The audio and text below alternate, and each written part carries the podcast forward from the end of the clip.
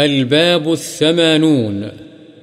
باب وجوب طاعة ولاة الأمور في غير معصية وتحريم طاعتهم في المعصية. جائز کاموں میں حکمرانوں کی اطاعت کے ضروری ہونے اور ناجائز کاموں میں ان کی اطاعت کے حرام ہونے کا بیان۔ يا أيها الذين آمنوا أطيعوا الله وأطيعوا الرسول وأولي الأمر منكم اللہ تعالی نے فرمایا اے ایمان والو اطاعت کرو اللہ کی اور اطاعت کرو رسول کی اور ان کی جو تمہارے حکمران ہیں۔ وعن ابن عمر رضي الله عنهما عن النبي صلى الله عليه وسلم قال على المرء المسلم السمع والطاعة فيما أحب وكره، إلا أن يؤمر بمعصية، فإذا أمر بمعصية فلا سمع ولا طاعة، متفق عليه. حضرت ابن عمر رضی اللہ عنہما سے روایت ہے، نبی اکرم صلی اللہ علیہ وسلم نے فرمایا مسلمان مرد پر اپنے مسلمان حکمران کی بات سننا اور ماننا فرد ہے۔ وہ بات اسے پسند ہو یا ناپسند، مگر یہ کہ اسے گناہ کرنے کا حکم دیا جائے۔ چنانچہ جب اسے اللہ کی نافرمانی کا حکم دیا جائے، تو پھر اس پر سننا اور ماننا فرض نہیں، بلکہ انکار کرنا ضروری ہے۔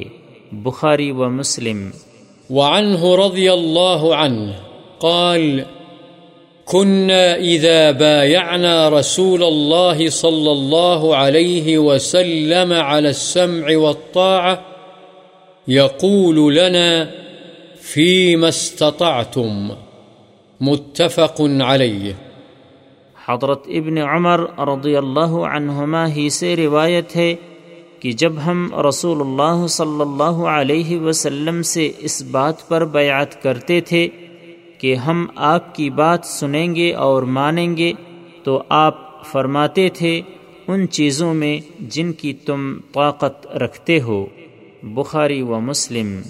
وعنه رضي الله عنه قال، سمعت رسول الله صلى الله عليه وسلم يقول من خلع يدا من طاعة لقي الله يوم القيامة ولا حجة له ومن مات وليس في عنقه بيعة مات ميتة جاهلية.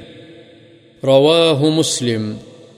وفي رواية له ومن مات وهو مفارق للجماعة فإنه يموت ميتة جاهلية.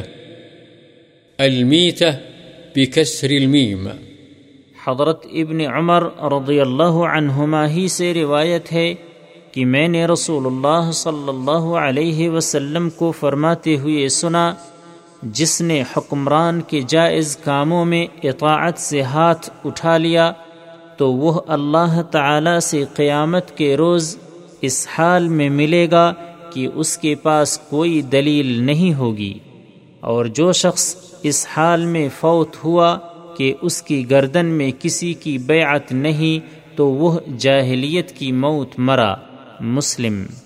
اور مسلم کی ایک اور روایت میں ہے، جس شخص کو اس حال میں موت آئی کہ وہ جماعت کو چھوڑے ہوئے تھا، تو وہ جاہلیت کی موت مرا۔ وعن أنس رضي الله عنه قال قال رسول الله صلى الله عليه وسلم، اسمعوا وأطيعوا، وإن استعمل عليكم عبد حبشي كأن رأسه زبيبة. رواه البخاري. حضرت انس رضی اللہ عنہ سے روایت ہے کہ رسول اللہ صلی اللہ علیہ وسلم نے فرمایا، حکمرانوں کی بات سنو اور اطاعت کرو، اگرچہ تم پر کسی حبشی غلام ہی کو حاکم مقرر کر دیا جائے۔ گویا کہ اس کا سر انگور ہے یعنی انگور کی طرح چھوٹا سا ہے، جس سے انسان بڑا عجیب سا لگتا ہے۔ بخاری۔ وعن ابی حریرت رضی اللہ عنہ قال قال رسول الله صلى الله عليه وسلم عليك السمع والطاعة في عسرك ويسرك ومنشطك ومكرهك وأثرة عليك رواه مسلم۔ حضرت ابو حریرہ رضی اللہ عنہ سے روایت ہے، رسول اللہ صلی اللہ علیہ وسلم نے فرمایا تجھ پر سننا اور ماننا ضروری ہے، اپنی تنگی کی حالت میں بھی اور خوشحالی میں بھی، اپنی خوشی میں بھی اور ناخوشی میں بھی، اور حکمرانوں کے تجھ پر دوسروں کو ترجیح دینے کے صورت میں بھی۔ مسلم۔ وعن عبد الله بن عمرو رضي الله عنهما قال كنا مع رسول الله صلى الله عليه وسلم في سفر فنزلنا منزلا فمنا من يصلح خباءه ومنا من ينتظل ومنا من هو في جشره إذ نادى منادي رسول الله صلى الله عليه وسلم الصلاة جامعة فاجتمعنا إلى رسول الله صلى الله عليه وسلم فقال، إنه لم يكن نبي قبلي إلا كان حقا عليه أن يدل أمته على خير ما يعلمه لهم وينذرهم شر ما يعلمه لهم، وإن أمتكم هذه جعل عافيتها في أولها وسيصيب آخرها بلاء وأمور تنكرونها وتجيء فتن يرقق بعضها بعضا وتجيء الفتنة فيقول المؤمن هذه مهلكتي ثم تنكشف وتجيء الفتنة فيقول المؤمن هذه هذه، فمن أحب أن يزحزح عن النار ويدخل الجنة فلتأته منيته وهو يؤمن بالله واليوم الآخر، وليأت إلى الناس الذي يحب أن يؤتى إليه. ومن بايع إماما فأعطاه صفقة يده وثمرة قلبه فليطعه إن استطاع، فإن جاء آخر ينازعه فاضربوا عنق الآخر. رواه مسلم. قوله ينتظل أن يسابق بالرمي بالنبل والنشاب، والجشر بفتح الجيم والشين المعجمة وبالراء، وهي الدواب التي ترعى وتبيت مكانها، وقوله يرقق بعضها بعضا، أي يصير بعضها بعضا رقيقا، أي خفيفا لعظم ما بعده. فالثاني يرقق الأول، وقيل معناه يشوق بعضها إلى بعض بتحسينها وتسويلها، وقيل يشبه بعضها بعضا. حضرت عبداللہ بن عمر رضی اللہ عنہما سے روایت ہے کہ ایک سفر میں ہم رسول اللہ صلی اللہ علیہ وسلم کے ساتھ تھے، بس ہم نے ایک منزل پر قیام کیا۔ ہم میں سے بعض اپنے خیمے درست کر رہے تھے، بعض تیر اندازی وغیرہ میں مقابلہ کر رہے تھے اور بعض اپنے مویشیوں میں لگے ہوئے تھے کہ اچانک رسول اللہ صلی اللہ علیہ وسلم کے منادی نے آواز لگائی کہ نماز تیار ہے۔ ہم سب رسول اللہ صلی اللہ علیہ وسلم کے پاس جمع ہو گئے تو آپ نے فرمایا، مجھ سے پہلے جو نبی بھی ہوا، اس کے لیے یہ ضروری تھا کہ وہ اپنی امت کی رہنمائی ایسے کاموں کی طرف کرے جنہیں وہ ان کے لیے بہتر جانتا اور انہیں ان کاموں سے ڈرائے جنہیں وہ ان کے لیے برا جانتا۔ اور تمہاری یہ امت جو ہے، اس کی عافیت اس کے ابتدائی حصے میں رکھ دی گئی ہے۔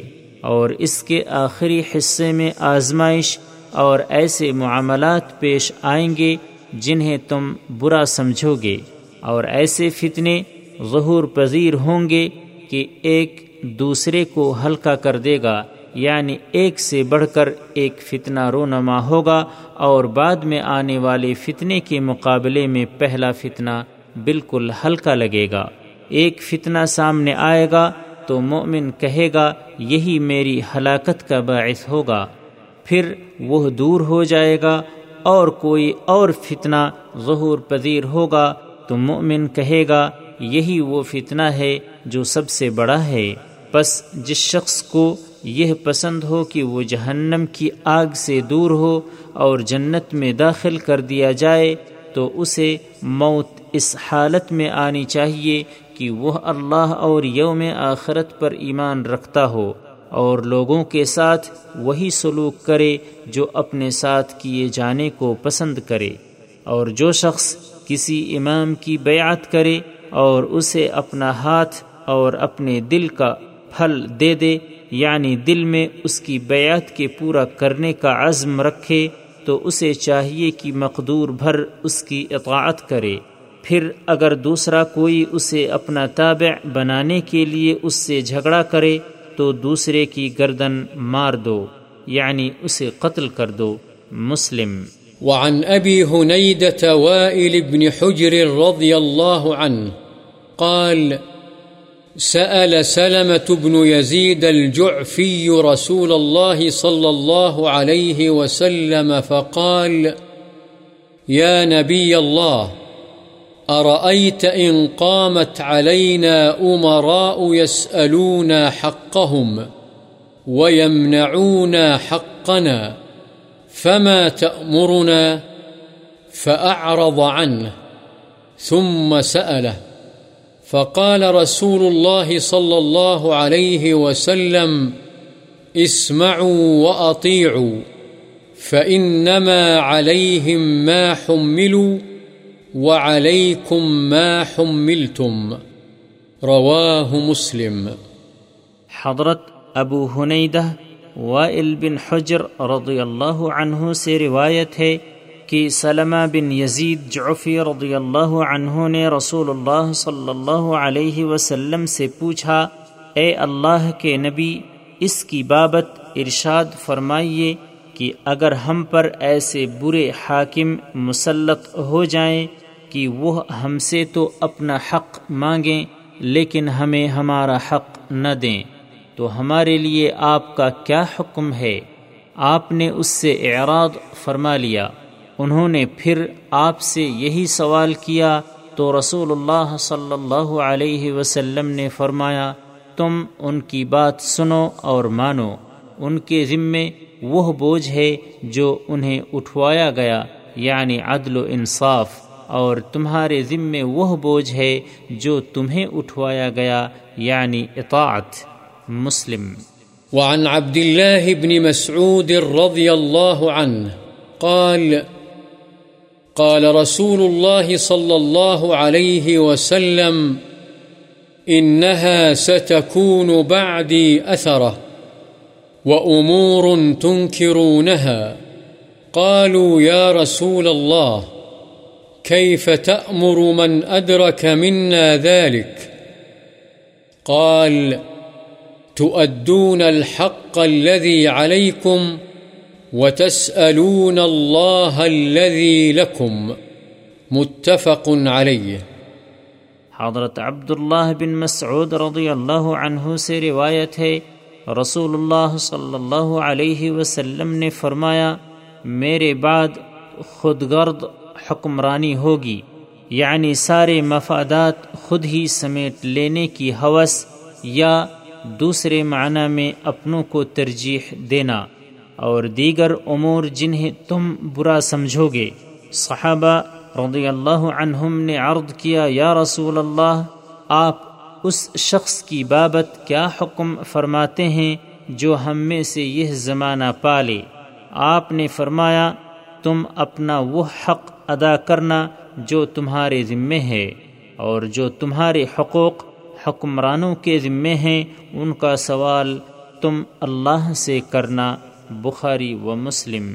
وعن أبي هريرة رضي الله عنه قال قال رسول الله صلى الله عليه وسلم، من أطاعني فقد أطاع الله، ومن عصاني فقد عصى الله، ومن يطع الأمير فقد أطاعني، ومن يعص الأمير فقد عصاني.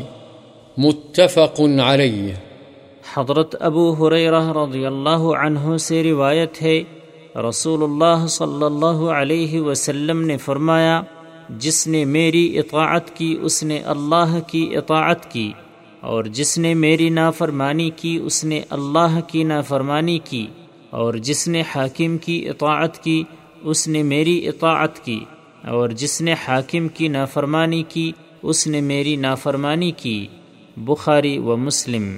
وعن ابن عباس رضي الله عنهما أن رسول الله صلى الله عليه وسلم قال، من كره من أميره شيئا فليصبر، فإنه من خرج من السلطان شبرا، مات ميتة جاهلية. متفق عليه. حضرت ابن عباس رضی اللہ عنہما سے روایت ہے رسول اللہ صلی اللہ علیہ وسلم نے فرمایا، جو اپنے حاکم کا کوئی کام ناپسندیدہ دیکھے تو اسے چاہیے کہ صبر کرے۔ اس لیے کہ وہ بالشت برابر بھی حاکم کی اطاعت سے نکلا تو اس کی موت، جاہلیت کی موت ہوگی۔ بخاری و مسلم۔ وعن ابی بکر رضی اللہ عنہ قال سمعت رسول الله صلى الله عليه وسلم يقول، من أهان السلطان أهانه الله. رواه الترمذي وقال، حديث حسن.